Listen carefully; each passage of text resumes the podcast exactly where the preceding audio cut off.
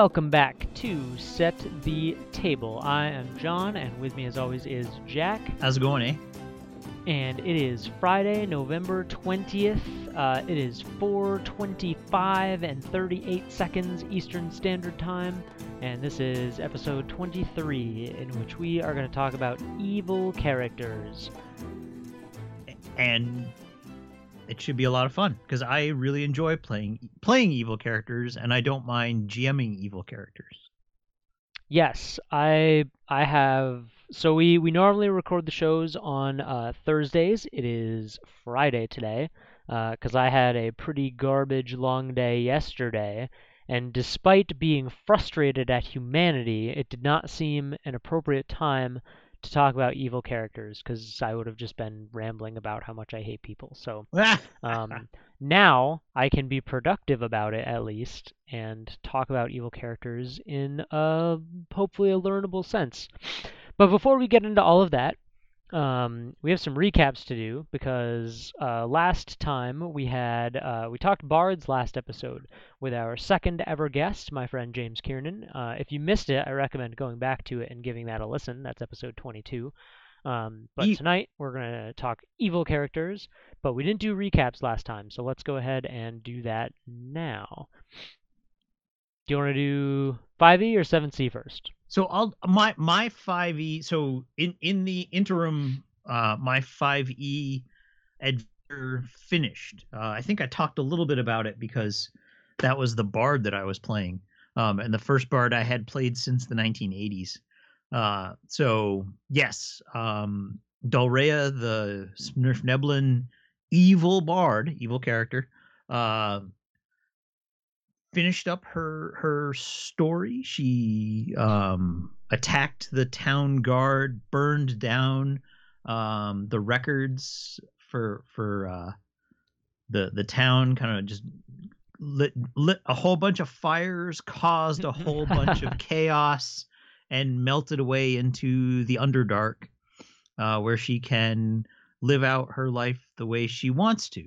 Um, Sounds pretty Which- perfect for her. which is basically she's uh she's the Eartha Kitt of of uh of a couple of uh speakeasies. She does some singing, she does some uh real estate deals, and she minds her own business. And and that's kind of that's what she was after all along.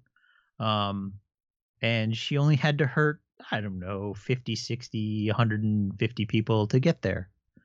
Nice. So what do you? So if you're not, if you're done with Dolrea, what are you? Are you still? Because you play Mondays. Are you guys? You you guys switch DMs. We know that. Yes, so the Are you sticking with 5e or? Oh no, you're running no, uh, the the Monday group 7c with the them now. Monday group is now running my Seventh Sea adventure, um, the painter and the pirate. Painter and the Pirate. Yeah. We've actually had two sessions. um, nice. And it was it's it's been really really well received. Uh, we they like we that was the the seventh sea game that you and I and and uh, Kristen have been running as Yep, a as a and play Callie. test, and Callie. I'm sorry, Callie. Um, No, it's okay. and so I wanted to run it again. Um, you know, we we ran through. It was good. You guys enjoyed it. It was a fun story to GM. Um, but one data point is not statistically significant. Uh, No. and and this Monday night Not group is all. very different. Um, Yeah. they're they're very. You've played with them, so you know that they're very kind of uh, linear and direct and active. Um, They're really good at making decisions, which is so different from my group. um, but yes, so so so they Um, started. Um, they yeah, so we talked a little bit about the Seven Sea Adventure when we were running it. Yes. What have they done differently? So the hook, you guys used the inquest as the hook, the the giving testimony about seeing pirates.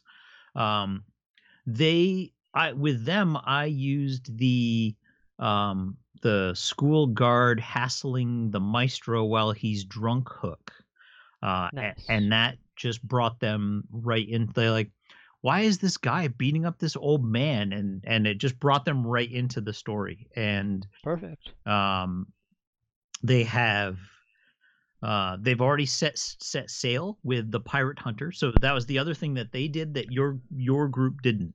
Um, Yeah. they went to the that. inquest. So so we still did the inquest as a dramatic scene, but it was a little bit different because they had al- they already knew the maestro and they already had known what was going on. So during the inquest, they signed up to sail with Captain Tefani, and then we had this Gross. amazing sea battle. Um, and the the pirates almost beat the the pirate hunters. The party split for a little a little bit, and I had to do a little hand wavy um, to get them back together. Um, a, Sure. a, a little creative oceanography with currents and winds. Um, but it, it wasn't bad. Uh, we haven't done anything that's been really. Uh, we haven't violated causality, like oh, you fall off the ship in the middle of the ocean and you you know a, a narwhal grabs you and sails you know swims you to shore. We had I didn't have to do sea anything. turtles, mate. sea turtles. Yeah, I didn't have to do anything weird or camp um but it's it's been very good and and the, they also really enjoy the story um Hmm. and i'm i'm not sure if it's the the father daughter mix or the boarding school harry potter feel i'm not sure what makes people uh connect with the story but i'm really glad that both groups uh really did connect with the story Yeah, it's cool that you've written it in a way that it enables people to engage with the story in a way that makes sense for their their characters and how their how that particular you know instance of the story would lay out based on the people who are involved in it. Because like if you we've we've compared Seven Sea to Pirates of the Caribbean a lot, and I I think that that's a pretty sound, understandable, common thing that we can use. Um, it would be as if you switched Jack Sparrow with um oh shit. Who's the guy from Spaceballs? The the captain. Oh lone star. Yes it would be like if you switched Jack Sparrow with Lone Star where like the story is still going to be remotely the same but the way they go about things is going to be pretty different and the mannerisms and little gags and jabs that happen along the way are going to be very different. But like ultimately those are two pretty chaotic good characters and I, I think the story would end up mostly the same. Um, and we'll find that out in terms of the painter and the pirate but i yeah i know that that group is very different from me kristen callie and it'll be interesting to hear more about the differences as we go along because we we recapped our playthrough of that yeah. um, back in episodes like I don't know, it's probably like 16 through 20 or so. sure I can probably go back and find out, but if you've been listening for a while, you you'll You probably know and remember. they already know the Yeah. the thing that was really interesting and and let me i'll share this with you and then we tell me about your 5e is that Yep, we've yeah we've been here a while. archetypes there are sim very similar archetypes um dan is playing an ursur uh jenny courtier Okay, we we had we had a, a savage Jenny in our group as well. Yep. So so and and and she has magic. So a magical Jenny. Um and Dylan is playing a, uh high march pugilist, like a fighter. So so kind of the Kristen style punch punch you know punch him up. Yep. Uh, Yeah, she was a little more brawny, but still. there, there's a couple of we- th- this group is bigger uh so there's there's a there's a privateer doctor a ship's doctor um which is There's your Hamish, kind of kind of a hamish but more um more medical and less Mo- religious. more medical and less religious yeah way less religious yeah. and then an artillery officer and so we, we, there's some additional players oh and a priest and, and a full up um Oh sure. uh, There's your priest. Hamish. So so it's it's a larger cast of characters, but it was interesting to see that out of the pre-gen characters, they picked archetypes directly that that had already played through the story once. I was like, oh, I wonder how this is going to work. so I think if you played it more times, you'd find that those are similar archetypes for people. Just like based on the way that you describe the the system, especially for first time players. Like you're gonna have somebody who wants to be the puncher, somebody who wants to be kind of magic in a world where magic isn't very common. There's your your classic triad the the classic triad of RPG classes. You have your puncher, you know, rogue, you've got your wizard, and then you've got your swordsman, soldier type fighter, Yep. warrior. Yeah. There you go. Yep. So how's 5e going? Um. Well, let's. I, don't know. Let's stay in the seven Sea lane for a hot minute and just cover ours really quick. I think we're going to be hearing more about 7C in general since now you're playing in that and we will be recapping two 7C games and one 5E game instead of the other way around. Um, so in our 7C game, um, we are getting to the I think we're getting close to the end of the third chapter. Um, I th- I, I would put you at the middle maybe, point. maybe half halfway. Halfway. Ooh, I okay. think- I think I, like at that it's halfway. halfway because two felt very quick, and this one I, I like the pacing of this one better than two. Um, We we were you you and I were struggling with two because your character just didn't care about the Yes. story. So well, they did. They just didn't care for the fluffy parts of the story. They Right. wanted the real meat. right. Anyway, Anyway, um, so part three. my though- character Hamish hatched a brilliant plan to deal with where we're at, and I'm not going to talk about it in detail because I don't want to spoil it for any of your party who might listen to the show. Um, but he had a plan. He changed the plan halfway through and totally bungled it. And so hopefully we're on the right course afterwards, but but we'll find out. We we got out of a fight through indirect and non-intentional means and we ended on one hell of a cliffhanger by the way. Congratulations for that. Where we don't know if the person we were trying to save is alive or dead or gone or what. So yeah, uh, kudos to you for that. and and and and we successfully navigated a time travel. Storyline. We need to do a time travel episode. I'll put that on the list put that I on have the list because to as, say as about a that. GM, it is super hard um, to do and and and I mean I've I've read a lot of the GURPS time travel source books. Like I'm this this is not my first rodeo for time travel. Um, It's just not it's Easy. hard. It's hard to do. really no, it really really is. Um, and, so much so that I just wouldn't even touch it. Yep, and and I actually the way the module is written, it is not a time travel adventure.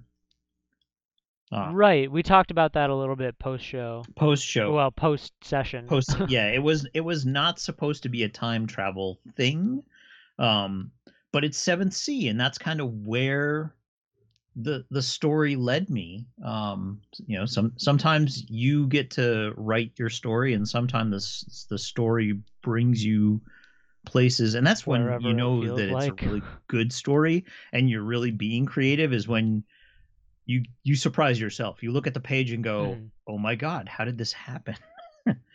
um, and and that's so we we did. We got into a time travel. The the party, the heroes went back in time. Um, the way the module is is written, the the village is impossible to find unless you've already already been there.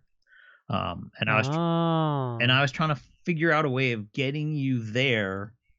Um, Oh, the ah, I get it now. Wow. so, So we had time travel back so that we had been there before and could visit it. now you can visit the village again. Yes. So I, I, I, I, I have a question, but I will save it until after your current group makes it through it, so that I don't spoil anything. We And- also should move on. Yeah. Yep.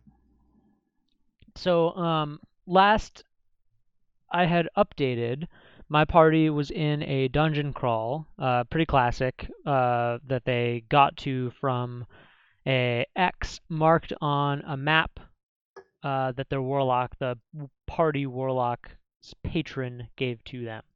Um, so they finished their way through the dungeon.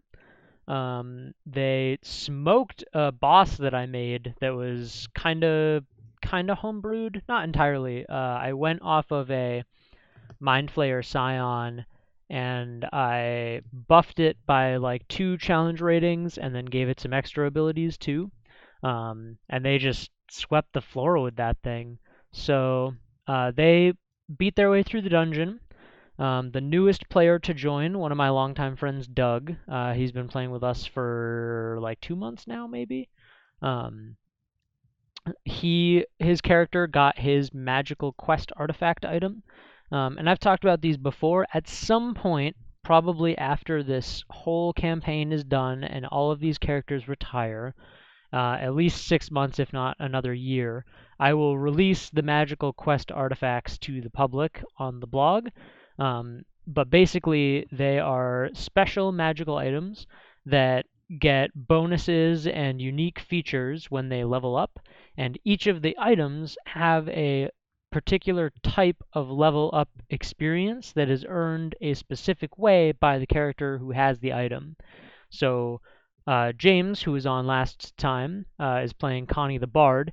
He has a very, very cool sword called the Song of Freedom that gains experience whenever he spends charges of his bardic inspiration. Um, and and so all of the items are, are, sort of like that. And so this fighter got his crossbow called Gadget, and he is a Indiana Jones based fighter. So he's like a crossbow and a whip, and is very history archaeology oriented. That's his background.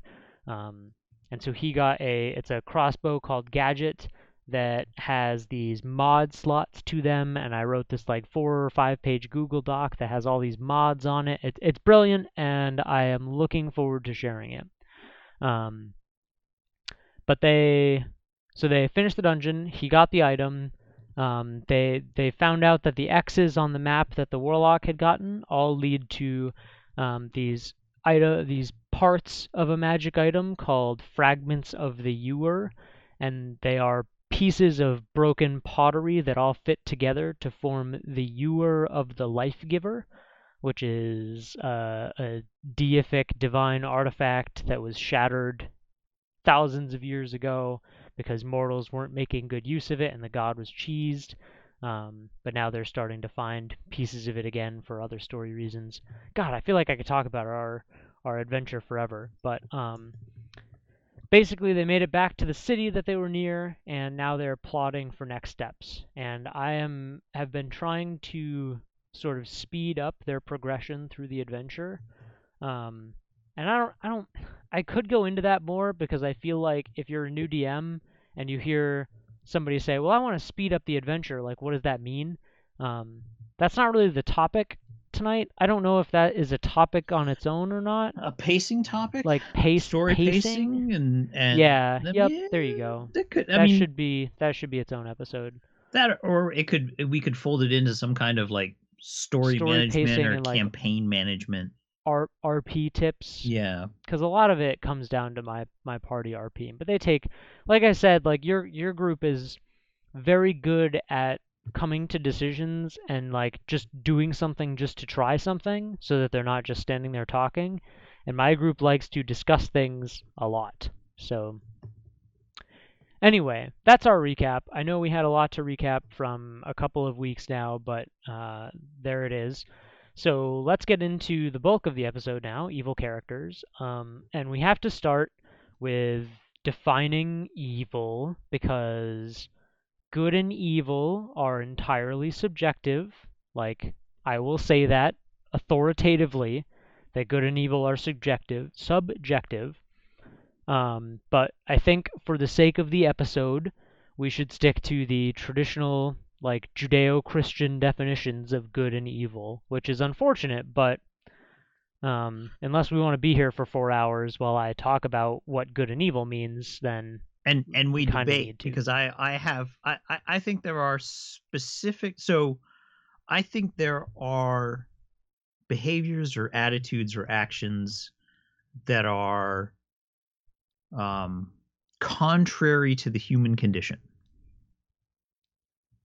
Which is interesting but just just and and and there are there are precious few. Um i i think genocide um, is is one of those things like if if I am in a group of humans, whatever that group is, right? Pick, pick a social group, any social group, and I go, What What do you mean by a social group? well, like people who like tennis or yes. gamers? Yeah, no, no. Or so, so like let's say I, I'm a fan of tennis, and I get a group of people who also enjoy tennis, and we say people who who enjoy baseball are consuming too many acres that we could use for tennis courts. We need to murder absolutely everyone who enjoys the sport of baseball. okay, Okay. yes, I think that is that is fu- a fundamentally evil. It's it it, and I don't like using the word evil. Um, I no, think that's that okay. It is right. That it's contrary it is selfish and illogical. Yes, selfish, and and I put that on here like hedonistic, horribly selfish, Oh, there and you go. self-centered, Well, and end justifies the means. Like I can do anything I want to achieve my like I I wish I had a million dollars. So that means I can run around a city Grand Theft Auto style with a crowbar and hit people and take their cash until I have a million dollars. And I don't care who So- I'm hurting and I don't care. So that's that's when I say evil, that's the kind of mindset that I'm that I'm talking about. all right. It's probably a little bit too close to home, but I will disagree with the the there's there's a little bit of of selfish it's you know what no I'll I'll leave it alone it's it's too polarizing um for the most part I agree that things that are very self-centered and compassionless are relatively evil Mm-hmm. um, I'm really, really gonna try not to have this be a philosophy episode, but I feel like as we talk about it more, I'll have to explain some of my my psychology background and how that's influencing what I'm thinking here. But I will try not to do it as much as I can, I, I and we will go off of a very typical definition of good and evil. I mean, Saint Saint Gary provided us with the alignment chart, right? So Yes, but again, that's based off right. So like if I- so here here let me let me give you an example, right? okay. and this is very very like uh not personal but like inside joke kind of so so jack is a huge fan of maleficent from sleeping beauty now if you ask an average disney consumer who the good character is and who the evil character is in sleeping beauty most people will tell you that the good character is the prince and the fairies and the evil character is Maleficent. Now, Jack, would you like to explain why Maleficent is not evil? So I, I well, we have two live action movies that explain why she's not evil. Um, right, but did, so dis- disregarding bef- those for a second, just based on that, the, the topic. I I I look at Maleficent and I don't we don't know her backstory, right? She she is this is a 1950s, 1960s um, you know, good versus evil parable fairy tale. So she was already coined the wicked fairy. Um but she was not invited to the wedding, to the to the christening, right? She was. Mm-hmm. socially snubbed and she is a noble so she was socially snubbed. She shows up. She says she's going to give a gift, and everyone reacts in this negative, prejudiced way. Like, you can't, you know, they, they, they, the the cheater fairies, Flora, Fauna, and Merryweather, throw their bodies in between Maleficent and Aurora, like Maleficent is going to hurt the child but she didn't say i'm going to give a gift that hurts the child she says oh no i'm not offended that you didn't invite me but i'm here to bestow a gift and then everyone freaks out so right? if you We don't know what the gift might have been if they didn't freak out. if they had said wow you know we were really bad and we're super appreciative that you're going to give a gift it might have been something really nice but we don't know Yeah. that um and then if we look at so then she does bestow the revenge right she she's hurt and emotion and emotionally damaged so she does something not particularly nice to aurora um but then if you look at the behavior it's a conflict they they turned her pet raven to stone. They murdered her pet. So I, I don't want to get too far into it, Right. but I feel like at this point we have a decent understanding Yes. that even people who believe in the classic, like pretty Christian inspired definitions of good and evil can have some understanding and sympathy and compassion for characters who are painted as evil but are often not given the chance to explain. Right. So, with all of that in mind, I feel like we can have this discussion and have that little bit of doubt sown about what is good and evil Yes. and have things not be truly concrete. well, and that's that's a good you made a comment there that we don't really know her backstory, which brings me right into my first point, and I, I want to talk about evil for the sake of players first, and then we'll round out the show with evil for the sake of DMs. sure. But if you're starting an evil character, I think that your backstory is much more important for an evil character than a good character. And I feel like your comment about, oh, we don't know her backstory, but we know the prince's backstory. He grew up tutored and riding horses and being taught to fence. And then when he was 16, he was told he could marry this princess, so he goes to visit her. And then on her 18th birthday, he finds out that she's incapacitated and he goes to save her, right? Like, we know his story. But like you said, we don't know Maleficent's. Right. And so if you are a player writing or starting to think about or making a character sheet for an evil character, I think that your backstory is way more important for you than for a good character. Being that, you know, good is sort of the expectation, and being evil means that you are an outlier. And so you have to have something unique or different about you that made you that way.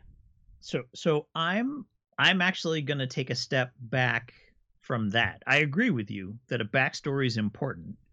Um, I I think it's important for some races, some some of the races that's very important, and other races, Drow, Yuan Ti, So Um, so are you you're you're you're speaking like 5e yes, like Forgotten Realms canon? yes. So Okay, because you're it's important to note. if you're looking at a traditionally evil race, Drow elves, for example, are a tra- In canonical 5e Right. specifically, because dark elves, drow, and other things are not always painted as evil. uh, they're chaotic evil in Starfinder and Pathfinder. Um, but yeah, so I'm so yeah. If you open up the the player's handbook or you open up the monster manual, um, and it says this race is traditionally this alignment in 5e or Pathfinder or Starfinder or or your D and D, any of your D and D style within games, your canon. um, then I, I think you're just playing you're playing the role. Um, for me, as a player and as a as a GM, if someone wants to pursue an evil character, um, the the first question, the first thing I think about is what's my motivation as a player for playing this character? I think that goes hand in hand with backstory, Well, but you're you're right. You you want to know why you want to do it as a person first, right? Right, That's and- what you mean. and that informs the backstory for for me right it's like oh, i want to play this person and i, I want to play this person and i want to play a redemption story like i'm starting out bad and i want to become good um or i'm playing and I, I know i put this way down in the at the end of the show notes reasons for doing an evil character right the redemption story um Sure. fun like i i yeah, don't that's that's that we can we can talk about that now because that's that's a little more relevant. so I don't want to be held by social norms. And and I that's the other bullet I have in there is um where'd it go? Um I moved it up. Sorry. Oh. Fun and alternate perspectives. right. So so I, you know, every, every day I I go to work, I go to school, I follow the rules, you, you know, I'm I'm a generally good person. Um I would like to when I'm role playing, I'd like to be something different, right? I'd like to do some kind of personal exploration or you know, would Mm. I be comfortable with that? Yeah, There's a lot of the the research around role-playing games, we find that people tend to play characters that either mirror their personalities and desires in real life. So if you're a police officer, maybe you'll be more likely to play a paladin who's lawful and good, um, or you play the opposite. And so I I think in most of the people who play evil characters are probably playing the opposite. Like, oh, would I, would I be comfortable with that? Could Right. I be evil if I wanted to be? Yeah. Yes. Um, I I totally agree with the. I, I really like that you said experiment because it triggered it word association. I thought exploration and expectate just ex words. right. Um, my evil care. I I you played. You know. So so let's. I think we could talk about it generally for like literally days. Um, for the sake of listeners, um, I think we should could use specific examples from our characters and let that be like a, a template more than trying to write the outline because the outline is infinite, right? Sure. Um, so why? So we we've heard about Dolrea in last episode as the bard and throughout several epi- like basically the whole time we've been doing the show, Right. um, like getting updates for her. What was your impetus for playing the evil? Well, no, because we talked about that too when you like last episode we covered Dolrea was the accountant for a drow house and she was evil anyway. So She- let's go well- way back. Let's go way back because we we introduced and you've talked about Quandor Zalvir a couple of times, um, being the Drow Cavalier character that you played, whose house Dolrea served. So once So he would- died, you played Dolrea. So, so, that would be uh, Sir Quandor Cisperina Zavir of House Zavir, late of Ched Nasad. Get the title right. Human. There you go. All right. Sorry. That, so that guy, right? That guy. That guy was the the first evil character that you played in your Monday group, as far as the show knows. and, So and that it was the first evil character I played. Um, he's Okay, cool. He's he is a drow noble male, um, and as as the listeners know, I really enjoy the books of R. A. Salvatore. Um, and I wanted to play a drow. I love the cavalier class, but I didn't want to play um and also Oh. Drizzt, yep. right? Okay. Um, and so I started thinking about, I started thinking about backstory. I started thinking about why I wanted to play a character, and then I just, i i the the question hit me. What what if Drizzt Do'Urden was the archetypal drow male noble? What if what if he was, you know, pick your other drow from from the stories? Um, Zaknafein. Zach, well, Zaknafein, his father is also good, right? Um, well, how don't you say? Pick another drow male, like uh Jarlaxle. he's also good, right? He's well, he's neutral. Eh, yeah, he's definitely more He's, he's neutral. Um, he he does whatever suits him. yeah, no, there's but but that that archetypal like I I am the first or second son in a drow house. I'm following the social norms of drow society. What would happen if someone like that was forced to the surface? And so um That's cool as shit. and and and that's and that's how it started. Um, so I wanted to play the archetypal drow male, which is a chaotic evil. He worshipped Lolth, like he he was in the religion. Oh, he is all about the spiders. Yes, all about spiders, all about serving the matron mother, G- and he Give him that thorax. And and in his backstory, um, he said Spiders have a something uh, sassy in court in front of the females.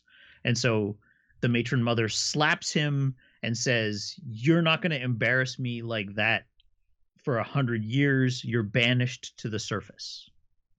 Nice. Um, I have to make a brief amendment. Thornton would give me shit for this if he hears the episode, but spiders apparently don't have a thorax. It's called a cephalothorax. a So, cephalothorax. Okay. sorry, Thornton. So so that was um, and and that's what started this whole thing. It's like you know Dr- Drizzt is cool and exciting, and and I have a soft spot for Artemis Entreri. Um, yeah, yeah. uh and and again we if you read enough of the books you learn his backstory there's a reason why artemis No, I know, I know. is the way he is um yes. and so I had that idea, and that's how Sir Quandor Cisprina Zavir. Cisprina is a female name, by the way. It was meant to embarrass him. His middle name. Yes. we- Um, I got it. and uh, and so that that's how this all started. And then it just when I was role playing him, I and we this we'll talk about this later. Um, I role played him as chaotic evil, not chaotic stupid. Yes, that is a big point, but we'll wait to get there. Um, Um, but that's and and so that's that's why I always when when someone's like, "Hey, I, I have this idea for an evil character," it's like, so why do you, human player at my table, wish to play an evil character? Now, we've been talking a lot of Five E, and a lot of Faerun and and and that kind of stuff, but there are well, other, that's just because you've been talking Drow. yeah, yeah, yeah go, go figure. I'm talking Drow. Uh, yeah, right. the big listeners are used to that. But if you think about other systems like Vampire the Masquerade, Mhm. right? Oh, Um, well, so that that is so that is a philosophy episode. well, so so, but in Vampire, and and I put Werewolf in there too.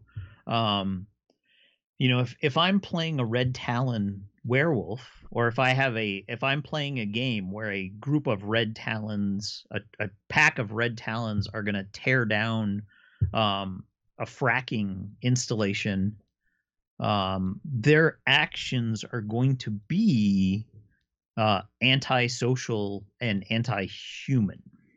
Mhm. Now, I I in my mind, I kind of lump that into evil characters because um and for the listeners who aren't af- acquainted with Werewolf the Apocalypse, the Red Talon uh, tribe are werewolves who are born as wolves. Uh, they spend almost their entire life fighting um, for Gaia and trying to stop global warming and industrialization and and and they they're they're the horrific werewolves that will just shred a human being for no good reason. Like you're a human and you're on my territory. I kill you. Um Sounds like my kind of werewolf. it and and that kind of game is fun. well, right. Well, so that it's, I, are you trying to posit that that is evil? I, I think that the behaviors and and this goes and th- this kind of loops back to my that's so session zero conversation. But yeah, because look, I'm a I'm I'm a union But, guy. like- I'm a union backhoe driver. I got two kids and a house in the burbs, and this is a government contract, and I'm just running this backhoe. And Right, but you're contributing to the death of millions of people. Like, how is that not evil in the beginning? but but I so Because it's not because you aren't directly ripping them apart. It's okay. Like, I, I think I I think there's a so for me, and again we're getting into philosophy. There Right. there is a we knew we were gonna have a little bit of it. there's a culpability aspect here. Like I I go through school, I get my my CDL, You I'm- could do so many things I'm with a CDL. It's not even but funny. I but I got a job, right? I got a job. I like the people that I'm working with. I, I drive like I drive a dump truck from point A to point B. And I work for the company.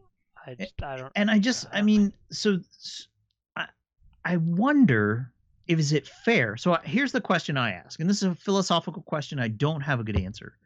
Is it fair to take that person and hold them responsible for a much larger, like if I'm a cog in a machine, Okay, all right. I have I have the answer.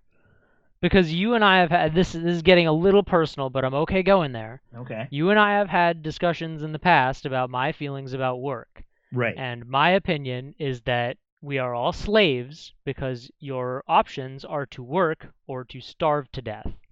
Now, your argument when I talk about that is that work is a choice and you choose what job you want to do.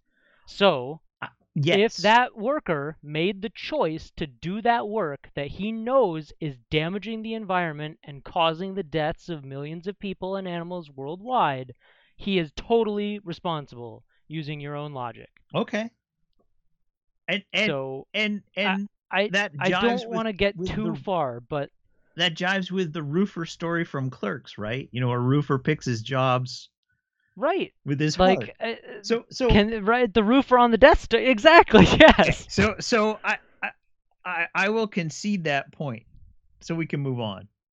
Perfect. Yeah. So obviously, throughout all of this, like the big takeaway is that it is evil is very subjective, and like ultimately, you should have a discussion in your session zero about like what that what alignment means to your party. But we'll we'll, we'll talk about discussing evil in session zero here shortly. Um, Are, aren't we there you now? have well no because you you have swung me in that I, I had said that i thought backstory was where you start and you said well no you start with the question of why do you want to play an evil character and backstory comes from that and you have definitely swung me um, as i'm thinking about my own evil character i have two that i'd like to just introduce um, osric who the I, I had mentioned uh, we talked about him at the end of a show one time because i was struggling with playing him as evil in the group that I was. Mhm. Um, and so uh, Ostric Varnum was it. Well, yeah, was I guess he's dead now. Um, was a Oathbreaker, uh, chaotic evil paladin that I had played in my friend Thornton's game, which was just a, an off game that we were playing whenever people couldn't make it to our main game. So uh. I'll, I'll do the same thing you did with Dolrea, basically. Ostric's backstory was that he lived with his parents uh, in like the really poor part of a human capital city, and he grew up always wanting to be a knight. And as soon as he could, he joined a group of paladins, and he studied really hard and he became friends with these people and he bought into all of their teachings he followed all of their codes and all of their laws and rules and expectations and he became this paragon of virtue and the day after his like cor not coronation like Investiture. is that what it's called i was going to say ordaining but Ordainment's for a priest. Investiture is when you like join an order. I, either or right because pre- priest paladin cler it's anyway the day after he was confirmed a paladin um, other higher ranking paladins uh, rooted out his parents as being these smugglers of evil goods into the city and he had to attend for it and watched them be hanged by all of these people who he had once thought were the people teaching him how to be good. And he was like wait you just hung innocents. This isn't good. I vowed to to put an end to all of this. And he cast out his holy symbol and he crushed it in the dirt under his boot and he fled the city and swore revenge on all of the people who he thought were good but who really acted out evil values. And so i if you haven't put it together yet i'm a very philosophical and psychologically oriented person and my characters that i play and introduce in my worlds tend to have very deep and psychological based backstories um, and so this was Osric. He had faced this really intense trauma, and at his house, gathering his goods later, he was whisked away magically to this dungeon of this crazy wizard to, to play in Thornton's game. Um, and I. Um, this kind of segues into our things to remember as you play and like grow alongside your character. Um, being evil doesn't mean being a jerk, and I don't think Ostrich was. But I also really struggled with the group calling him edgy because I feel like the what like what do you what do you understand that to mean? Because I had to ask my friends to clarify that for me. Edgy. Um. Yeah, like oh he's so edgy. I I mm, I don't know. That that's more of like a, a TV, a, a fictional trope that the character well, that's it- always kind of fiction. counterculture, not counterculture, but just kind of um cantankerous or contra- contrarian. That's the c word that I'm looking for. Sure. Uh, So my, my friends kind of described him as being like like things that are edgy or like emo and exaggerated for the sake of being exaggerated. And I really struggled with that and I tried to explain to them, but they're not like and I mean no offense to you guys if you're listening, but they're not like the most emotionally intelligent people. So Mhm. it, it was tough for me to explain like Osric isn't an asshole. Like he's faced intense trauma in his life and that's why he is exhibiting these behaviors, right? And I, I come from a very psychologically educated perspective and that makes lots of sense to me. But I, I know like a, a really common concept in psychology is the fundamental attribution error, where human beings tend to misattribute negative behaviors exhibited by other people. Where like if somebody cuts you off in traffic, you might think, ah, he's a jerk. But like maybe his mom died yesterday, like maybe he has to maybe he's gonna have diarrhea. Like you have no idea what his life is. So you shouldn't be attributing negative uh, reasons for his behavior. And so, like, I, I know that human beings tend to really struggle with properly attributing behaviors that they view as negative or adverse. mhm. And so, it's really tough if you're a player playing an evil character. And if you know why your character is evil, like explaining that and have other characters and players and the DM like understand that to a point where you feel good playing the character because I almost like I almost talked to Thornton and was like, hey, I just don't I, I want to switch characters, and I did eventually, but not entirely because I was struggling with them. I wanted to explore a different character, but I was also struggling with the character fitting in with the group when nobody would take his backstory seriously. Right. So, uh, like, I don't think that evil means edgy, especially if you have a backstory. Like, you just have to make it known to your group that, like, your character's not a jerk, but they have faced adversity, or they have a, a revenge, they have a grudge, they have some sworn promise that they are going to hurt someone or do something bad. Like, that that's part of why backstories were what I went to immediately. But you know, thinking about why you want to play that character, because I I wanted to play Ostrich because I've never played an evil character seriously in a game before. Um, I played like Miles in our DCC, and he was like chaotic, but he was like a chaotic comedy relief more than a chaotic jerk. So, Sure. um, And- yeah, I just it it's really it's tricky, and I would advise players who are looking to play evil characters to to have that discussion early on. And if if you'd like to add something before we go to DMs, please do. No, well, that's that's session zero, right? And that and that Yeah, this that's is where we're moving. this is session zero. Talk to the people you play with, and and explain why you're playing this evil character. Yes, So absolutely. They understand, and then talk with the, D, the your GM, uh, especially in session zero, um, to get things like PvP. Right? If I'm if I'm in a Uh, party, yeah, and, and this happened to me actually the this the flop happened to me. We were playing curse of strahd and people kept touching the there there are these sarcophagus some kind of amber statuary in the castle and if you touch it you can make a deal with the demon and get a power. And if you fail your charisma save you slide towards lawful evil on the alignment chart. And my lawful good cleric of Moradin who is a dwarf said, I'm not, this is not okay. Like, you people need to stop touching those things. Like, yes, those bat wings look fabulous on you, and it's really great that you can fly, but this is not okay. right. It is fundamentally evil. You what you're you are trading you are you are damaging your eternal soul for Per your cleric, who was lawful How good. So power. evil is all perspective.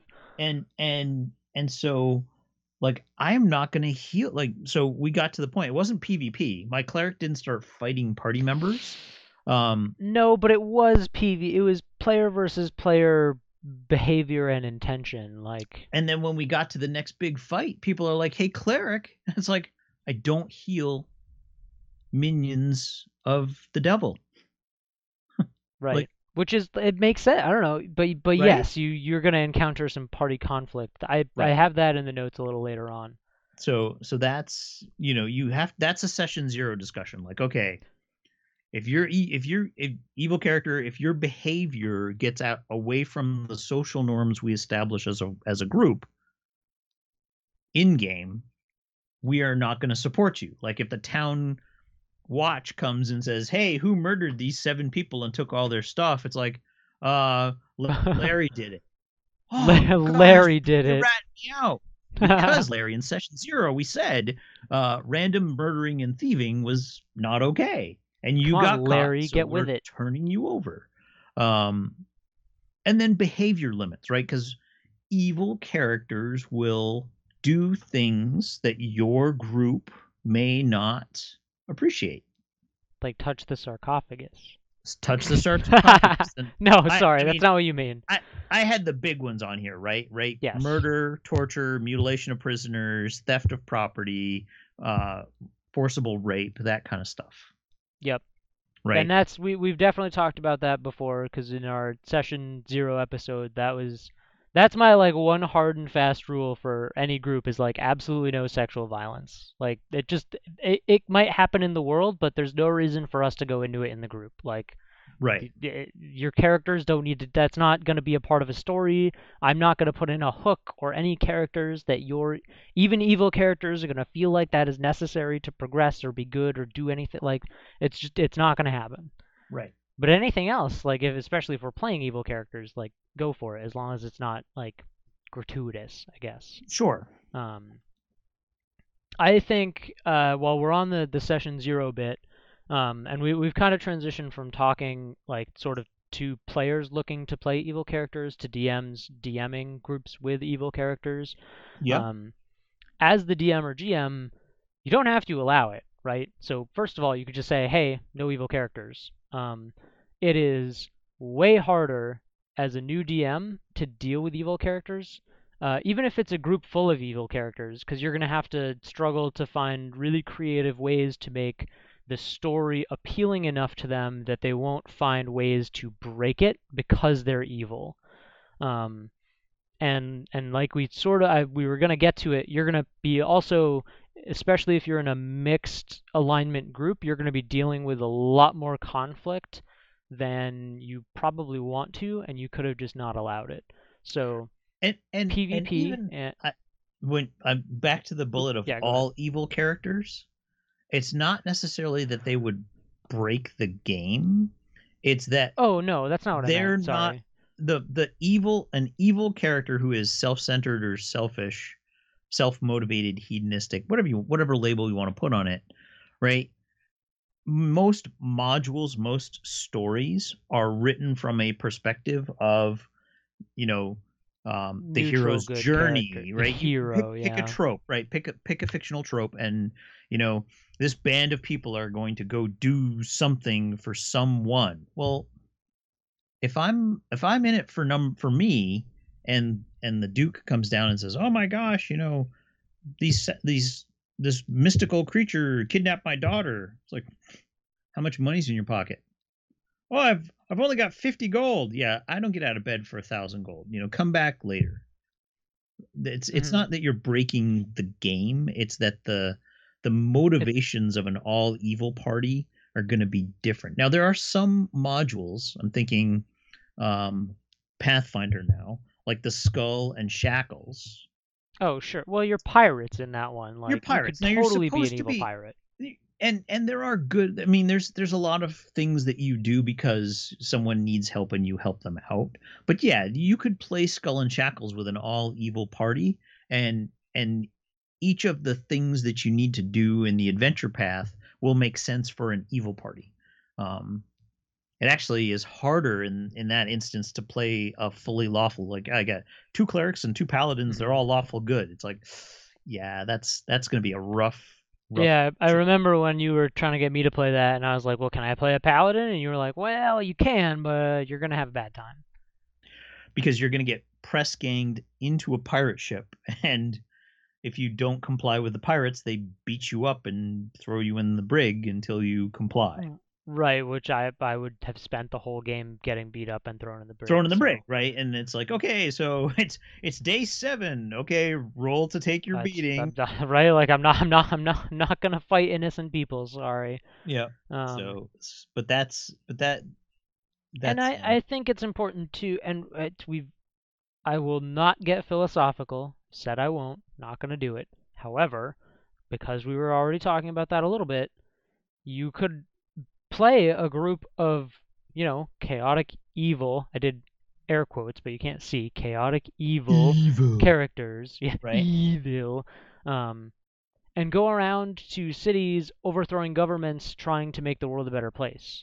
And because you're overthrowing governments, your DMGM party might agree that you are neutral evil or chaotic evil, but really you're doing it for what you believe to be good reasons. So there's a lot of like what what gosh, there's so much what does evil mean? Um especially in terms of like that pirates thing cuz like J- Jack Sparrow, chaotic good? chaotic neutral. Okay. Uh, nope. I, I think he's good because he's trying to overthrow corrupt regimes and he is mostly in favor of keeping people alive. Um, he's got moments where he's selfish, but even in the moments where he has an opportunity to be more selfish, like where he like gets uh, shackled to the ship when the Kraken comes, like he he does good things. So Uh, yes. but anyway, we can agree on that, right? to- but you could also quote- make a case that he's evil. So to, to quote Jack Sparrow himself, it seems that one good deed is not enough to exonerate a man. Yes, there you Right. go. He he saves Elizabeth, but then they still arrest him because he is a pirate Right, he's evil. and he So- steals things and he Yeah, yeah, wha- whatever. and and so yeah, no, I I see what you're saying. Um, I'm just trying. It's, I just want to restate it throughout the show that evil, like good and like all of your life, and this is like a deep psych point, but all of your life is based on your perception, right? Right. Like the the table that my laptop is in, I think probably like 99.9% of human beings would agree that it is called a table, but it's not actually a table, right? Like a table is just a thing we made up. So life is a matter of perception, and good and evil are just parts of that. But at that again, that's like a whole different thing. So back to session zero. Um, new DM. You don't have to allow evil, and if it's your first time DMing, I would recommend that you just suggest that your party play good or neutral characters. yes. Um, Yep. If you do choose to allow it, make sure that everyone is on the same page, especially in terms of, of like you said, with, with player versus player, with, with PvP, and with behavior limits. Um, it may bequeath your party if you've got a neutral evil rogue and lawful good paladin where your rogue's like, hey, I might you know, your your rogue player in your session zero is like, well, I want to be able to steal things and break into places, and your paladin's like, well, I wouldn't be okay with that. Like, before you even start playing, you know you're gonna have to be dealing with conflict and player versus player stuff. So the rogue tries to go up to pick the lock, and your paladin tries to grapple them. Like, you, so so identify that in your session zero. If you do allow it, make sure everyone's on the same page. Again, if you're a newer DM, I would recommend nudging everyone to be evil or neutral if they do want to go that route. Um, and if you have good and evil in the same group, it's going to be tricky and be ready for that conflict. but that Um, that conflict can be fun. It can, but if you're a new DM, that is really challenging, especially really if it's between your friends that you're playing with. Yes. Um, even here, here I have a, a good little uh, game example. Um, all of the players in my game are neutral good, chaotic good. I think that's it. I think it's all neutral good or chaotic good. Goody two um, shoes. I might have one that wants to be. I might have one lawful good, but yeah, yeah, they're a pretty good group or neutral. And even in good and neutral, um, I, so Athorion, Thornton's warlock, and Connie James's bard, and Katrana Callie's druid. Those are the the characters, right?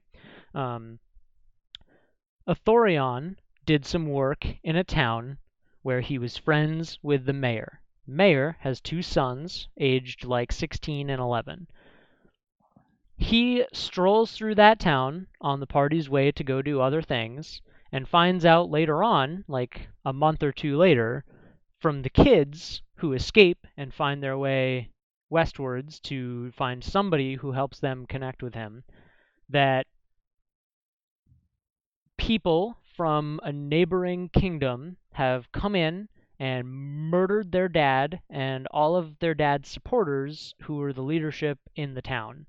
And they want uh, Thorion to he's a, a bounty hunter, so they're like, hey, we don't have much. Here's like 10 gold, but please go revenge our dad. And Thorion was friends with their dad, so he was like, yeah, I'll go do it. And so the party goes, and they end up kidnapping him from his house. The the mayor, or well, the Mhm. new mayor, who's Mayor Venrin. Uh, he was the one who they they did a bunch of questioning and investigation, and they were very like, well, who's legally to blame here, right? My party likes to talk a lot, so they did a lot of like, well, so who was legally in charge of the town? Well, it was the old mayor. And then these guys came in and killed them. Yes, because they, like you guys before, came in and murdered the three gang leaders because the town used to be this ramshackle street and there were three gangs that sort of fought for supremacy and they came in, killed all the gang leaders and then just left. So the city put in this new mayor that they kind of, you know, agreed upon and then he was murdered by these other people uh, and these other people are Mayor Venrin and his people. So they kidnap Mayor Venrin from his house. They take him an hour out of the town into open plains, and with he is gagged and tied up, and they toss him into the field at midnight in the rain. And they begin to have a discussion about whether or not they're going to murder him. And it is this like hour and a half Hmm. thing of my party talking about if they are comfortable killing this guy or not. And Athorion is like, well, yeah, I'm gonna kill him. He killed my friend and the the dad of of these two young boys who have now come for me for help. And Connie, the one who's like lawful good, is like, no, you can't just murder this guy. Like, but he murdered these other people. Well, right, but they weren't lawfully in charge of the town anyway. So even with good and neutral characters, you may run into deep ethical debates. And as a DM, dealing with conflict between your players is very challenging. Mhm. Now, this is an example of how even if you don't allow evil, I didn't disallow evil, but nobody in my group wanted. They all wanted the hero experience because that's what I'm known for running. So, that being said, if you had, e- if I had evil characters in that situation, they might have just killed him, and now everyone has to deal with that. That's kind of what happened. One of the the neutral characters ended up just like, uh, it was the the rogue monk who used to be in the group, Nana. Um, she slunk away into the shadows, rolled a 27 on her stealth check, and then rolled a crossbow attack to murder the guy. And Sure. then he fell dead, and she ran away, and the group was like, well, shit. And, and they talked about it for like another half an hour. And in Discord, and to me privately after that happened, like, hey, what are we going to do about this? Is this okay? It's just a lot to deal with as a DM and a- adding evil characters into the mix can make all of that just that much more murky and cloudy. And I realize I'm probably like swaying DMs away from allowing evil characters, but they, they can be really good. Just give yourself give yourself a game. Give yourself like six months of a game where you have neutral and good characters just so that you can get your feet wet and be ready at least to deal with some of these interpersonal quabbles because And- it's and not a DM skill. That's like a human skill and it's it's tough. It really is. It it can be. I mean, my my group with Del Rey, um, they we we just got kind of into a we got into a rhythm where if something had to happen that was ethically questionable, um, you know, that whole end justifies the means, right? Hey, if we kill this guy, we're gonna, you know, we got hired to do a job. The job is to protect this block of the town from these these bad guys. You show up and the bad guys are like, oh, you know, we're we're, we're just poor and starving, or you know, I'm a I'm a rat druid and I really like rats, and my neighbors keep killing my rats. And it's like, well, your neighbors keep killing your rats because they're spreading disease. So, you know, this is your one warning: don't do it again. And he did it again. So, like, we gave him a warning. Um, and so that was, you know, Del Rey was like, I warned the guy. He didn't follow my instructions. He's dead. And they're like, um, we're not really sure that's a good idea. And it's like, why don't you take yeah, a walk? definitely right? evil. Um, and so that's that's kind of the my my party got into this mode where, um, they just they didn't really want to deal with it. The the good characters didn't want to have that, and like you said, my my group is much more active and makes decisions. Um, Del Rey would They're just able they're they're able to let things go because that just like, hey, we'll walk away while you do what you need to do with the guy. like, I, I Con, Connie and slash James wouldn't do that. Like he wants to be involved. Like he he, he couldn't he couldn't just turn to he couldn't the he couldn't just turn a blind eye to the to the bad. You know. Right.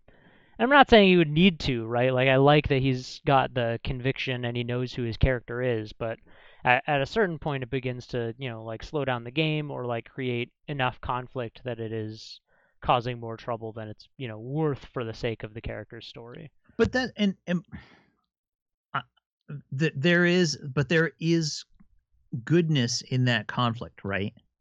Yes, Th- it's that- still productive and drives story. character If- growth. if we if we look at some of some if again if we go back to appendix n and we look at some of the literature um that there are that's that's that whole hero's journey right we go open up Ooh. Joseph Campbell um and look at that kind of you know talking about these topics um so, so you said Appendix N. yeah Fafhrd and the Gray Mouser. Chaotic neutral? um i can pull the book off the shelf i believe they are chaotic good So right, so that how, but mm, mm, okay. Okay. So I know You all of our the listeners. I'll pull the book.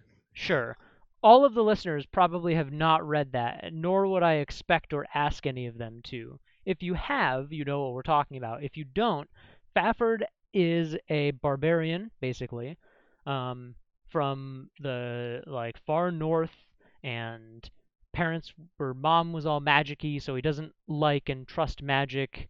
Um, and the Gray Mouser is a rogue, basically, who used some dark magic and is a little bit more agreeable to it, but ultimately is is very self-sufficient in his uh, dexterity and other roguish ability.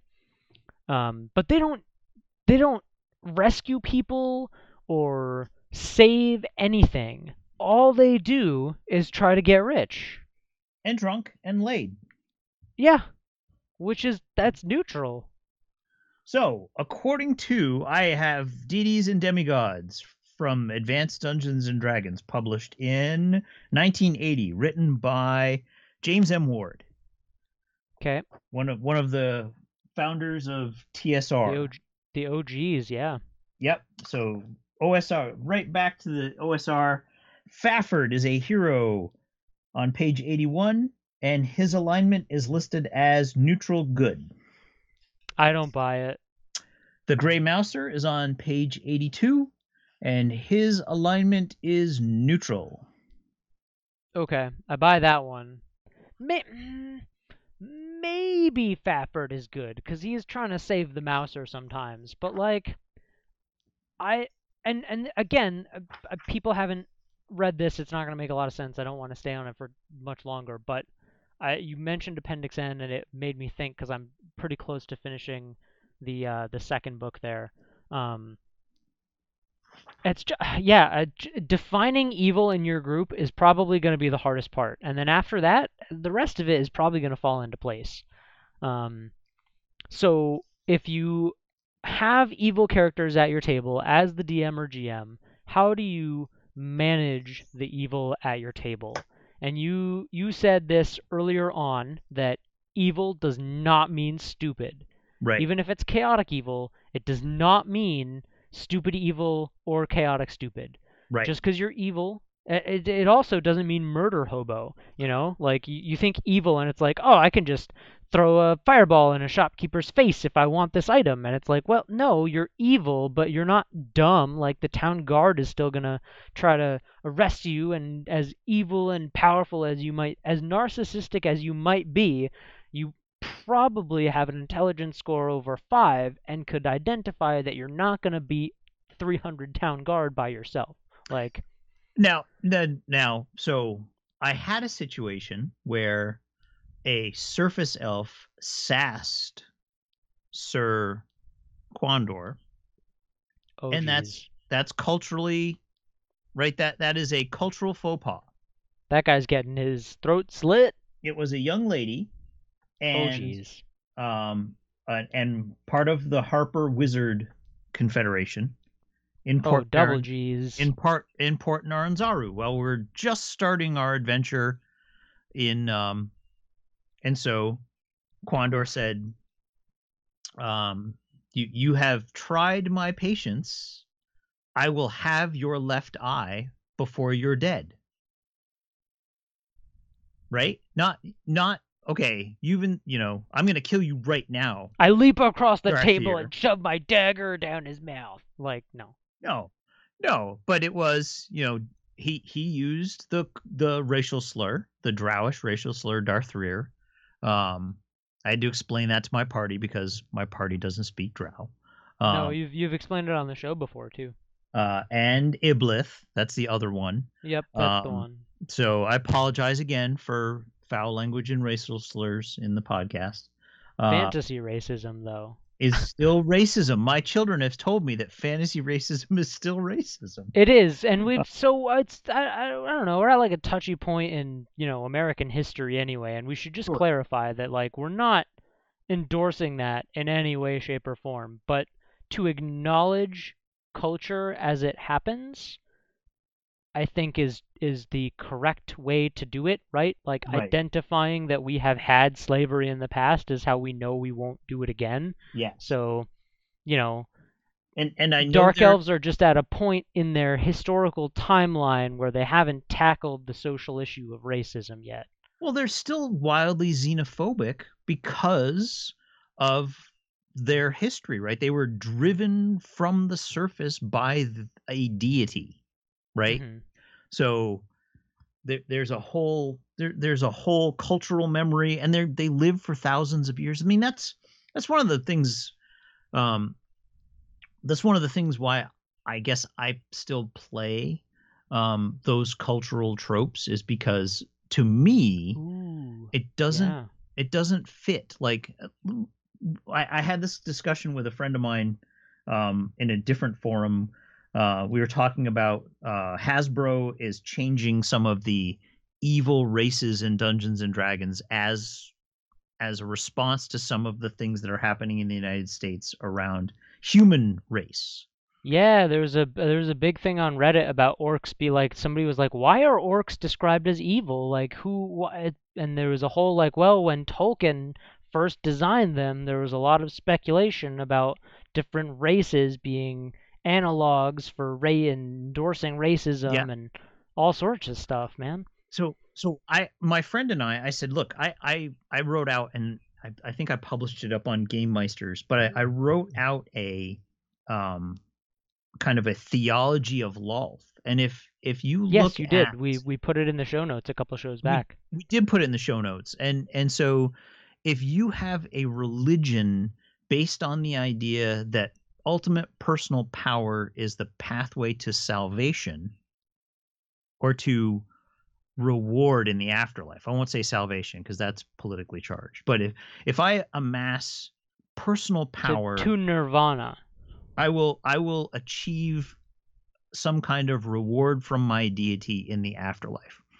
Hmm if you start as that's the core principle right of of the Lolth religion which mirrors Amer well, I don't know if it's entirely Amer but like perceptions of of Islam and and Muslim faiths. Like corrupted. I mean, if you look at pure Islam, it's actually very beautiful. Yes, no, I'm I'm I'm aware. I'm just trying to be sensitive to, Sure. to commonplace beliefs, whether they're true or not. Like, But if you if you start with that axiom of the acquisition and display of personal power is the greatest good, then of course torture and murder.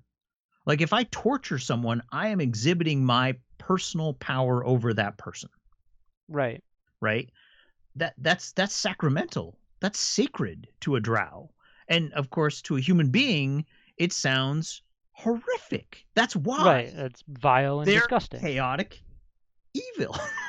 in again see that's so that's part of why I, I introduced the idea of evil in like the way that we're using it in a contemporary modern way yes. is very strongly influenced by like judeo-christian beliefs Sure.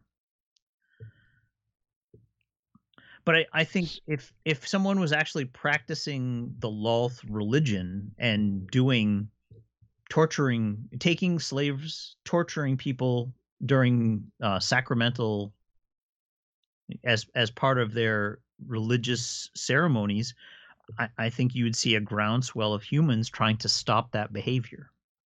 yes i agree just like you see a large there is a group of people who would like to stop some of the violent fundamental offshoots of Christianity, Islam, right? I mean, that's why we that's why we identify like isis as bad right, because ISIS will if if you don't say the right thing when they capture you, they decapitate you.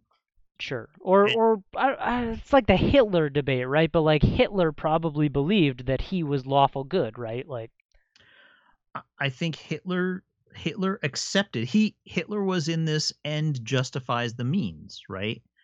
We we will have a perfect human society if I can get rid of these genetic ne'er do wells. It's like eugenics, right? If right. if I don't allow the these group of people to reproduce, the human animal, the genetic the genetic makeup of human beings becomes stronger. And in general, that is not accepted in polite society. Right. Which I think is pretty strongly influenced by Judeo-Christian beliefs. But again, we're not going to get too Right. philosophical here. But so Um so when you're playing your evil character and when you're GMing for an evil character or an evil party, yes, it doesn't mean that you, hey, I found a beggar. I'm going to kill him. He's just a beggar. Yeah, but he's got a loincloth. This is why you suck Uh, at video games, Mike, right? It- right? I'm evil. I can do what I want. That's you know i'm evil. I can do whatever i want. Well if you kill a beggar um people are going to be afraid of you. You're going to lose influence in the town. You're going to you know, your your social interactions are going to be damaged. I I saw But- a uh, I saw an alignment chart this week where Cartman was chaotic evil, and I feel like uh, Car- Cartman Eric Cartman from South Park, and I feel like that is a perfect example of what you're saying, where like even though you're evil, you still do things in a calculated, specific way to to get under people's skin and achieve your sinister goals without getting yourself, you know, completely arrested or uh, abandoned by all of your friends and family. Like he still manages to be a part of the in crowd, even though he's a shit. Like right Yeah. No and that, and that's the i think that's the thing that's challenging especially for a new dm is coming up with reasonable consequences for the evil behavior right right, without like taking that character out of the story. Like oh, the guards will arrest you, but you won't get to play for six months. So right and and, and you know what what it what are and sometimes it, the answer is yes the guards the guards are coming to arrest you you can either and and well i'm a powerful you know i'm a warlock i'm gonna chaos bolt the crap out of them um well if you do that you're gonna start a a, a running battle through the city which the evil character doesn't care about but your party members may care about or they say okay you are a powerful warlock just you're not welcome here like you oh sure, yeah. I mean, there, have there's definitely solutions to that. yeah, and and that's some of those are hard to come up with on the fly when an Mhm. evil character is being evil. I mean. I, I, I did that to my with Quandor. We're talking about Quandor. I did that to my DM. Um, where we're doing we're we're playing Tomb of Annihilation and we're we we're we, we're in the jungle and we're trying to stop the drugs, right? The drugs are coming into Port Naranzaru, and yes. the Yuan the Yuan Ti are moving. You the talked about this one. in. I think we talked about this one, and and and Yeah, here's Quandor. Zavir uh, with his 19 or he's a he's a cavalier, so uh, it's charisma is one of his stats, right? Mhm. So he rolls a nat 20. It's like a 27 on his charisma check. Um, to talk to the people who are making the drugs by enslaving these toad the, the toad primitive, the pygmy toads, right? Is it the. Kuotoa? Yeah, the Kuatoa. So, what does Quandor Zavir do? He betrays his Kuatoa guide, uh, enslaves him to get more product, and starts becoming the distributor for the drugs while dating the monster we were supposed to kill. Yeah, right. Talk about a loop for your DM. You And- talk about that one a lot more in an earlier episode. If you want to hear that full story, I think it's episode three or four, Or yeah, but right but at the recap. and and and my GM to his credit said, "Okay, fine. Like th- this is, you know, the if you're going to channel these drugs to the underdark because again, we were going to get paid. Like if we stopped the drugs coming into Port Naranzaru, we were going to get paid. Right, but you're gonna make money forever now. Right. so I'm and and I'm exiled because my aunt thinks I'm a dipshit. Here I have a lucrative substance coming from the surface, which will be very rare in the Underdark and fetch a much higher price. So I'm getting my girlfriend gets more money for her making drugs, and I get money and prestige with the matron mother, and then the drugs don't go to Port Naranzaru, they go into the Underdark. Like every it's a win Everyone win. wins. Um That's what that's what Michael Scott would call a win-win-win. That's right, a win-win-win. The problem, of course, is the way the module is written. You're supposed to use the Krakatoa, Kuatoa, Krakatoa. Krakatoa. You're supposed to use those pygmy frog Okay, people Squidward. as guides during the hex crawl. So when we got to the hex crawl part of Tomb of Annihilation, it was uber painful because we had betrayed the guides and we couldn't get anybody to guide us. You so yeah, we're we're talking about like reasonable consequences for evil actions, and that's a super good one. Yeah. Um, that kind of leads into uh my point here in managing evil, which is to like consider your inspiration for your evil character. We talked a little bit about this, and I, I guess it should have been I should have identified that this was an earlier point. Um, you know, why are you playing an evil character? And then for the sake of your DM, like what is the impetus for the evil? Is it a amassing of power? Is it like Osric and he wants to to get his revenge? Is it a um you know domination dominion fantasy? Um part of evil uh, could be that the character is being influenced by outside sources, sort of forcing their hand. Um, it you know it, could be a warlock with a patron who is like, hey, you need to bring me like eight souls of children, or I'm taking your power away. Or it could be like if I if I wanted to, right? If I wanted to turn Connie the Bard evil without changing his alignment, I could hold his parents for ransom and be like, you need to go murder a child for me to release them. And he would go do it. So, as a DM, writing narrative for your players, identifying like why a character is evil, and as a player, you're like you said, it could be a redemption arc, and they could start off evil. Maybe they're being manipulated or blackmailed, and and they find their way out of that. So you know, evil doesn't have to be permanent, and it also doesn't have to be the character's fault, right? We Mhm. talked about like having a, a big trauma history, or or this manipulation thing is is really big. You know, characters can be manipulated to do awful things. Um, it could just be magic, right? In the case of a warlock patron, or just like global chaos, right? Maybe your character is chaotic evil, but you play them a little bit more neutral because they're just evil because there's chaos in the world, and sometimes it's easier just to kill the guy, but they're not like actively seeking world domination or treachery.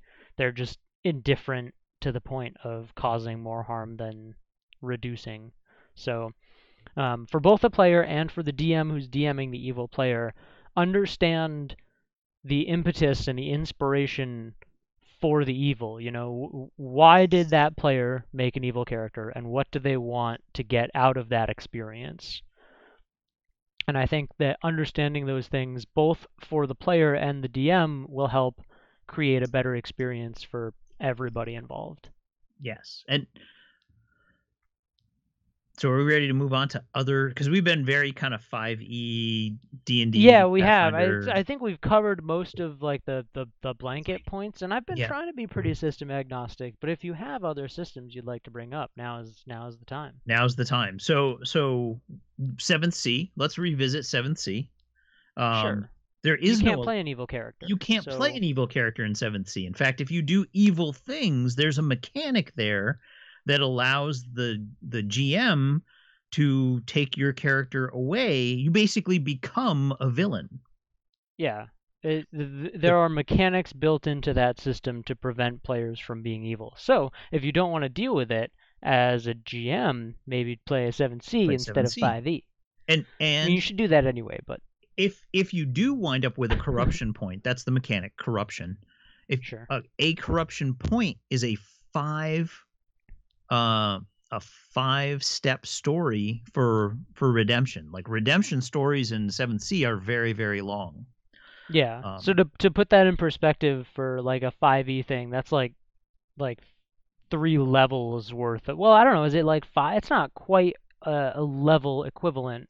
It's a little bit less. So It- like maybe three levels worth of XP, I would say three levels worth of xp is probably right on the money which is a lot. So that's a long time right like hey i'm level Yeah. six and i did something bad and you know i'm not gonna i'm gonna have this taint on my soul until level nine like that's a long that's a lot of playtime yes, Um, absolutely. so so that's that that's there humanity and uh, the humanity score in vampire the masquerade um is another Oh, one- shit.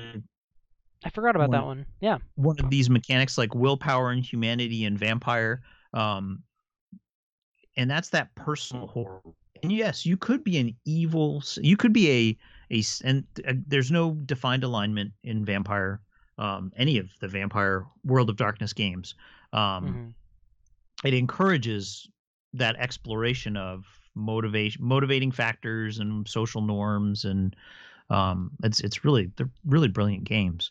Um but you have that like if if i pop a hunger die um and i lose humanity i'm going to do something bad. And i might regret it. I it might it might psychologically I, I might give myself psychological trauma and have to deal with that during the game, right? Mhm. I'm, I, you know, I, I'm not Right. That be- that becomes a central part of your role play now. right, and and that's the one of the purposes that that's why it's a personal horror role play game, right? Is because you need your character is going to be wrestling with this, you know, I killed my nephew. My, you know, my nephew showed up to wonder why I wasn't going to family events and how come uh, I only call him at night, and it's because I'm starving myself because I'm terrified of killing strangers. And my nephew walks in, and I have to make a frenzy roll when he cuts himself, and I botch the frenzy roll and wind up killing him. Like that, that would create a whole new story arc. Um, Yeah. not necessarily, and but you, your character could say, you know what, I'm a vampire now. Like, I'm not going to let It this happens. it happens like in in 50 years everyone in my family is going to be dead anyway. Um Mhm. and in 150 years no one's going to even know my name so who cares? Um so you could That's really that way. That's really interesting, especially because you describe that as being like you you mentioned, and and that's you know th- th- this is the important point for me that that system, Vampire the Masquerade, doesn't have an explicit alignment section, right? There's no you don't pick that when right. you make your character, and I think that that is even though alignment is on the character sheet in many systems, uh, especially really common ones like 5e and Pathfinder and such um, you don't have to nail yourself to that because like we were talking about right at the beginning and like I try to explain at the middle like good and evil are entirely products of your perception of existence. And they you know you can judge each individual thought or behavior or pattern of actions as you know good neutral evil or in vampire you know it, you, you go from those moments that like murdering your nephew it, it, doesn't necessarily matter if that was an evil act or not. It matters what you are going to do in response to that. And i i wish and every every time we talk about other systems, I'm like, man, this one does this better than 5e. We should play this instead of 5e. Man, 5e is um, you you get me a little bit farther away from it because I don't like because my players do feel locked in by alignment, and I wish that they interpreted that would perceive that as being more fluid, like judging each behavior or each response to some adversity as being what defines their characters instead of the two letters they put at the top of the sheet. I, I think uh, there's you got to remember there's a lot of stuff going on in 5e and in right, Pathfinder. but it's the same right. It's the same thing though. Like you could have it be like, don't write an alignment. Like just play what you are. You you you could do that. The problem is that there are mechanics based on alignment, right? Um, very, very few remain in 5e, but th- there are a couple. Yeah, there there used to be more. Like in Advanced Dungeons and yeah, Dragons, for sure. uh, alignment factored into NPC reaction tables, right? Yeah, yeah. I mean, even in 3.5, it was still pretty prominent. Still pretty prominent, but, Espe- but like particularly for clerics, like poof. But but I think people, I, I think it's the intent of the system, right? Like if if you pick up Dungeons and Dragons and play, you're kind of getting into that whole Tolkien Lloyd Alexander Appendix N type story. It's very it's very archetypal characters. Yeah, like oh, you're yeah. the hero, you're the villain. Right. And in Vampire, it's much less like you're you're not a hero or a villain. You're just a dude trying to wrestle with who you are. Who you are. And in Werewolf, you you you have this lineage, right? You you're part of a family that has this job um and it's not going well. and and you've got to come to terms with that. Um, when we finish 7th Sea on Wednesdays, will you run Werewolf for us? I will run Werewolf for you. Yes. I feel like I want to play Werewolf. You have in the notes Rage Against the Establishment. Yes. And I feel like that's entirely what I need right now. and and and that is so so the the problem with Werewolf the Apocalypse and and I they're working on the 5e Werewolf the Apocalypse or or the equivalent, right? Vampire the Masquerade just had a fifth edition two years ago last year. Who cares? Um, last year, yep. five years, five E is out. Actually, um, there's going to be a freebie five E uh, book coming out in December. It's a gift to the community. So, um, when that to, is out, we will put a link in our show notes to our show notes for for that. Um, so I'm hopeful that there will be a new Werewolf the Apocalypse because the original Werewolf the Apocalypse was written in the 90s. Okay um, mid to late 90s. It is a story of uh, a battle being lost, right? Because we had just gotten through the 1980s. Uh, I'm a child of the 80s, uh, so uh, I have fond memories of the 1980s. 20 years, or 30, is it 30 or 40 years later? Um, yeah, fracking's bad, and um, the the the greed and and trying to acquire personal wealth at all costs that's bad right? Watch austin powers the first austin powers. Capitalism is bad. Right um i mean greed you know back in the 1980s it is but greed was good and capitalism right? There there are it's it's everything there there are no absolutes it, ha- so it hasn't changed. Cap there right there are no absolutes so there is good capitalism just like there is good socialism. Wow. Okay, this is not a conversation I can have on this show. Right. But it's there there are very few absolute lies and slander. Um in my mind. So for me personally, I find very few absolutes. But the, in the 1990s Werewolf the Apocalypse, things were not going well, right? Global warming wasn't a thing. Um, Al Gore hadn't even made uh, an inconvenient truth yet. Uh, it looked like the planet was going to implode and fall apart, and mega corporations were going to run the world. Um, maybe Amazon. Amazon, right? Sorry, and, cool. and so it's 2020 so, but, but now, back, so back we have that. Back then, we had financial companies and um, we had just started the savings and loan debacle, right? So massive banks and Walmart and and Exxon Mobil um, were the the bad guys in the 90s, right? Now we've got massive censorship on Twitter and Facebook. We've got Amazon, uh, I- Walmart. Walmart's still the bad guy. Like you know, Walmart's driving mom and pop businesses out of. Out, so I'm really curious to see how that changes. Um, I don't. I I still think the the war that the werewolves are fighting to protect Mother Earth is just not going well for them. No, it's not.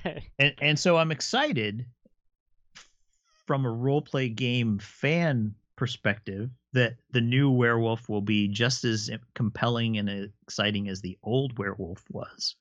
Um, but yeah, you, I'm you- looking forward to it. it, it is and and that's you know is is that and, and we talked about like th- there are tribes in in werewolf that have like zero respect for anything on two legs right man woman child um even kinfolk they'll even kill kinfolk blood relatives of other werewolf tribes Yeah, I don't know, man. If you're a glasswalker, you can get ripped to shreds. shredded right and i love playing glasswalkers because glasswalkers are werewolves City wolf. Gosh, you, you love computers and and cars and uh, no. Ugh. but Man, yeah, no. I'm I am hyped to play werewolf now, especially with you. This is gonna be good. It, it will be a lot of fun but but that's you know we talk when we look at evil but that that's that you know we're raging against the establishment and you start having these conversations of i'm to go murder everyone in this county. It's like well they're they're farmers. It's like it's a rural county of dairy farmers. Well they're they're cutting down trees they're making maple syrup they're only cutting the non-maples It sounds like you. They cut down an ash tree. I'm gonna kill them. Loose, but it's like whoa stop you know real so so it just it's it creates those kind of that tension that we talked about mhm. these games thrive on that um, you just where have to fi- have a really good group where you can process that together and either like agree to not take it too seriously or like Right. Be able to say in a moment when things are getting a little too heated like all right table it talk about it later move on Yep. hey we're gonna take a break Yep. and then in and in call of cthulhu um again no set alignment but uh one of my fa- one of my friends said uh the only reason their character ever buys a gun in call of cthulhu is to commit suicide i mean A- and that's and, probably the most like most common use for firearms in that game like Yes, because you've gone insane and there's nothing you can do, and it's just hopeless and depressing. So you take your own life, which is it's more arguably dark than good versus evil yeah. But but that's that's kind of people could perceive that as kind of evil. Your characters you are doing you're not about to try to convince me that suicide is evil in any way shape or form I'm not like, trying to convince- that alone is uh, I'm saying not- that there is a population of human beings where that is not an acceptable behavior. yes obviously it's illegal so Right. you know play the game or f you like yeah i don't know i, I have a, a lot of big problems with that but i come from a psych and mental health background with my own struggles with that so like I, I i don't know. I couldn't stomach the fact of thinking as of somebody who wanted to escape something that they hate. It'd be like somebody who is like kidnapped by a psychopath and chained in their basement for 20 years finally gets out and you're going to tell them no it's illegal to escape a situation you don't want to be a part of and we're going to make your life hell because you tried to get out of that like a- a- absolutely not Sure. like No. yeah Yeah, that's that is definitely a different sorry approach I, to I the. just, I just can't Yep. yeah No, and as you can tell, as the listeners can tell from the very varied discussions we've had, right? I, am gonna go back to your original point for for a new GM. If you don't want to deal with all of the nonsense, I don't call it nonsense, but right, all of the deep thinking and discussions we've had in this hour and forty some odd minutes, like you We're can just tell actually your at players, an hour forty and eighteen seconds. just you can tell your players no. Like you know what? I want to sit at this table and roll some dice and beat up some goblins and save Not uh, have to deal with all of this. save a village and I don't want to have to mess around with all these deep philosophical conversations. So no evil characters or we're going to play 7th Sea. Right? Problem solved. Problem solved. It's that easy if you don't want to deal with all of it. But if you allow it, there is a chance, and it, you know, the in the magnitude of that chance changes based on the people that you have in your group. Where I feel like your group has a pretty low magnitude to cause issues like this. My group has a fairly moderate to high magnitude chance of this Mhm. where you you as the DM can feel it out if it's a group of people you haven't played. If it's your friends, you kind of know. Like I kind of know when I do stuff that is ethically questionable that my party will have debates about it. Where if you're playing with a group of random people, maybe you just want to say like, "Yep, no evil." I, I'm as the DM, I don't want to deal with it. Yeah. And you have the right to do that in session zero, the same way that you set other rules, where you can say, you know, no cursing, no sexual violence, no whatever you want. So, um, big takeaway as the DM, GM, judge, alien, mother, whatever system you're playing, you can just say no. Just say no. Now you're channeling Say- Nancy say- Reagan. say the So, so, so while we're doing this, you could just say no to evil, which made me think of no thank you evil, which is a wonderful system for younger roleplay. Like this is no thank you evil is geared towards kids. I think it's ages like six to twelve. Yeah. that is a very good like everyone is a hero you're a, a knight with a pegasus companion who loves candy and you're gonna go and stop the evil pickle like that's yeah if you're looking for it it's if you uh, yeah i don't know i don't know why i thought of no thank you evil there but um, Well, because we've been talking about evil for an hour and 40 minutes. Yes. So if you want a 7th Sea, no evil characters allowed. No thank you evil. If you don't want to deal with the philosophies of evil and you're trying to play a game with your kids, or if you're a, a teacher or a counselor trying to run a game with a younger group, um, no thank you evil is, is a good way to do that, or 7th Sea. Um, Mouse think- Guard, Mouse Guard, oh, yes. um, Blue Rose. Ooh, Um, so while we're talking about other systems, Alien? Oh, Alien. So no, Alien. So we didn't have anyone in our group. Um, Well, but there are there are like synthetics who are working against the party. so so yeah so so there's that right the conflict of i'm a i'm a corporate shill and i need one of you to kiss that face hugger so i can get a xenomorph back to earth Yeah. so, so i can make a million dollars But Um, that's again, I think that's part of that's part of that system if you decide to play like that, and it's a session zero topic. Like, right there's a session zero topic where you say hey do people want secret identities do you want secret roles Do you want Um, a chance of a traitor or somebody right betraying? you want to like, do can you want cope with that? secret motivations or do you want everyone to know everyone's motivation and My- do you want a Weyland do Yutani that well. shill or not kind of thing. Right. I was gonna say Numenera. Ooh, that's a good one too. Well, everyone's uh, kind of like neutral in that, right? Like it's more about yeah. exploration and learning than anything else. Right, but if you're looking for if you're looking for a system where you don't have to where it's just not even on the table, right? Right. Yep. Um you know, we No, we, we one. talked about systems where it's central to the game, vampire, wraith. We didn't even talk about wraith, but oh my god, that's a just a I I can't even play that game. That's Um, all right. Table it for now because we'll we'll have to talk. We should do like a World of Darkness episode. We'll do a deep dive, World of Darkness deep dive.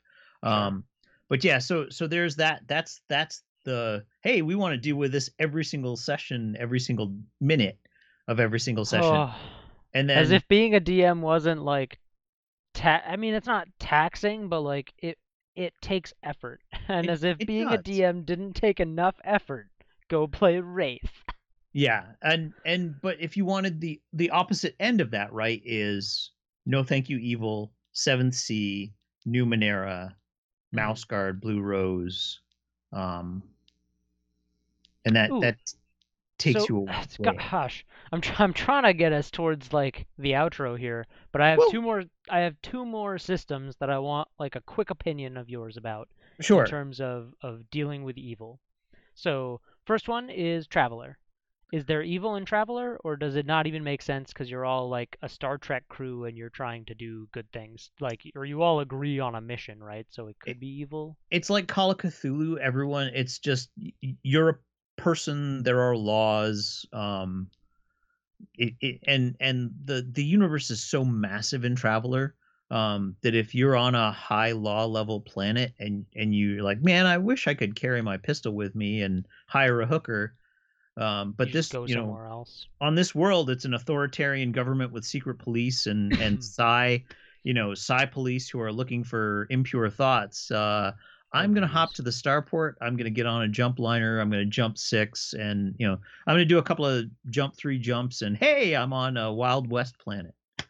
Um Cool. it's just it's just the world is so big that unless unless you are playing a specific on a specific planet with a specific law level it just doesn't make a lot of sense Right. So it's just a, it's one of those like non it's not it's a non uh non-issue. an it's a non-issue in the in the system sure. And then well, I guess I've answered this one for myself, but I'm going to say it anyway because you love it. Paranoia, where you can't really be evil because the computer will get you, right? so in paranoia everyone is evil so so in Eh, everyone's chaotic, right? Like in well you're supposed to be lawful you're supposed to obey the computer. so is it like a lawful chaos? Like do what you're told, but you do it in the goofiest, ridiculous ways? so so it is i i, I think it is Because there's every, not alignment in that, right? Like you're there's just not a clone to do a that. job. Your your clone is just your clone, but you are out for yourself. Um, and Okay. So, everyone yeah, else is neutral. out to get you. So Oh. I f- I see that as be, because yeah, if if I can screw you over and I can get your experience points. Like if I if I lie about you and turn you over to the computer, I'll get experience points. And that's the one where in character creation you kind of screw your neighbor too, right?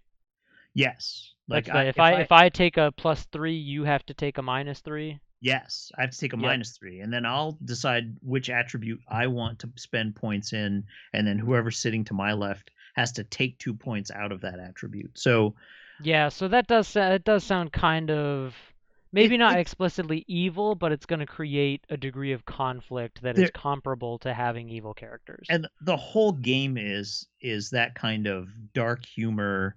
Um, take that. It's like playing Munchkin, Oh, yep. right? So so if I'm playing Munchkin and I need you to help me, I'll be nice to you. Unless I unless I'm playing a, a race or or a car or unless I have something that compels you to help me. And then I don't care. Right. I played this, you have to help me. And you're like, "Great, thanks a lot." Yeah, Um no, Munchkin definitely has an evil vibe. Well, yeah, I guess in that selfish tone that would make yeah. Paranoia a little evil as well. So so in, Very so interesting. Yeah, so paranoia is a hedon it's a self-centered hedonistic I'm looking out for me and only me. And and I have to. You're in And the computer. Well, of course. Well, eh, who who wouldn't be looking out for the computer? What are you, some kind of traitor? No, of course not. Right. Well, I'm You're the one accusing me. Maybe you're the traitor. maybe I I would never be a traitor, but that's yeah. It it He, so it's he said never. Statistical anomaly detected. Zap him. zap him. Uh, so so that's yeah.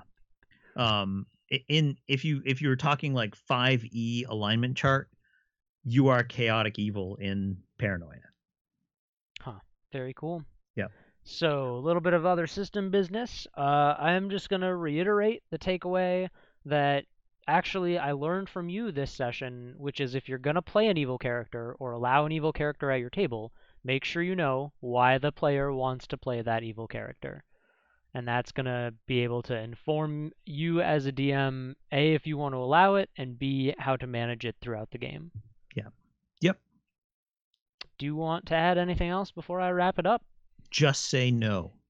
Just say no. Say no Like, to evil, folks. Say yeah. So well, so no, don't, because you love evil. That's not the. That's not a good takeaway. No, so if you're new, if you're a new GM, just say no. Um, don't be afraid to just say no. How about that? yeah, don't don't be afraid to just say no because you are adding. If you if you want that level of complexity in your game, go ahead. Uh, if you want to have a good time with your friends and not devolve into deep philosophical discussions, just say no. Maybe don't. right Yeah. Do- be aware that's i guess that's what be be informed make an informed decision Mhm. adding evil characters to your table is going to increase the complexity of your game by an order of magnitude Definitely. so So there we are have one more? nope There- so it there we are. He says, "All right, um, yeah, that's gonna do it, man. Close to. T- I knew this one was gonna be a long one. Thank you. I'm sorry for the uh, delay a day here, but this would not have been the quality that it was if we tried to record it yesterday. So, listeners, thank you for your patience, and Dad, thank you for your flexibility. hey, no worries um, eh yeah, I don't know. This was super fun.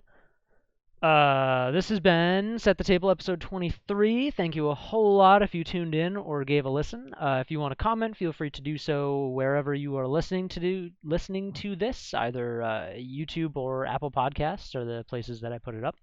Um, if you want to ask a question to be answered on the show or just want to interact with us at all, head on over to Twitter at JMSCOTA5 or at Red Hoodie Game. Excuse me, whew, at Red Hoodie Games. Um, and if you want to do anything more than give us a listen or a like, head on over to patreon.com slash Skoda. That's S-K-O-D-A, um, where even a single dollar helps a whole lot. And you get access to a patron uh, Discord, patron channel in our Discord, as well as access to the Discord. So if you want to just hang out, play some games, uh, ask questions, get early updates about what the next show topic is going to be, or anything else that we might decide to do in the future, um, head on over there. And I have one last thing to mention that I will mention to you, mostly Dad, Jack. Yeah. Um, is that our one year anniversary for the show is coming up. I think it's going to be two episodes, but we'll have to look at the calendar to figure it out. Next show, we will definitely let you know um, about the one year anniversary episode and what that is going to entail and if we do anything fun and or special for that. So stay tuned and if you have been listening at all throughout this first year we appreciate it a whole lot. So we'll, um, we'll pull a bob and doug mckenzie and, and do the episode in the nude eh? Yeah yes our audio only episode and we'll just tell you we're nude. That's um, all right so that's going to do it for episode 23 thanks a whole lot and we'll catch you next time. Good day eh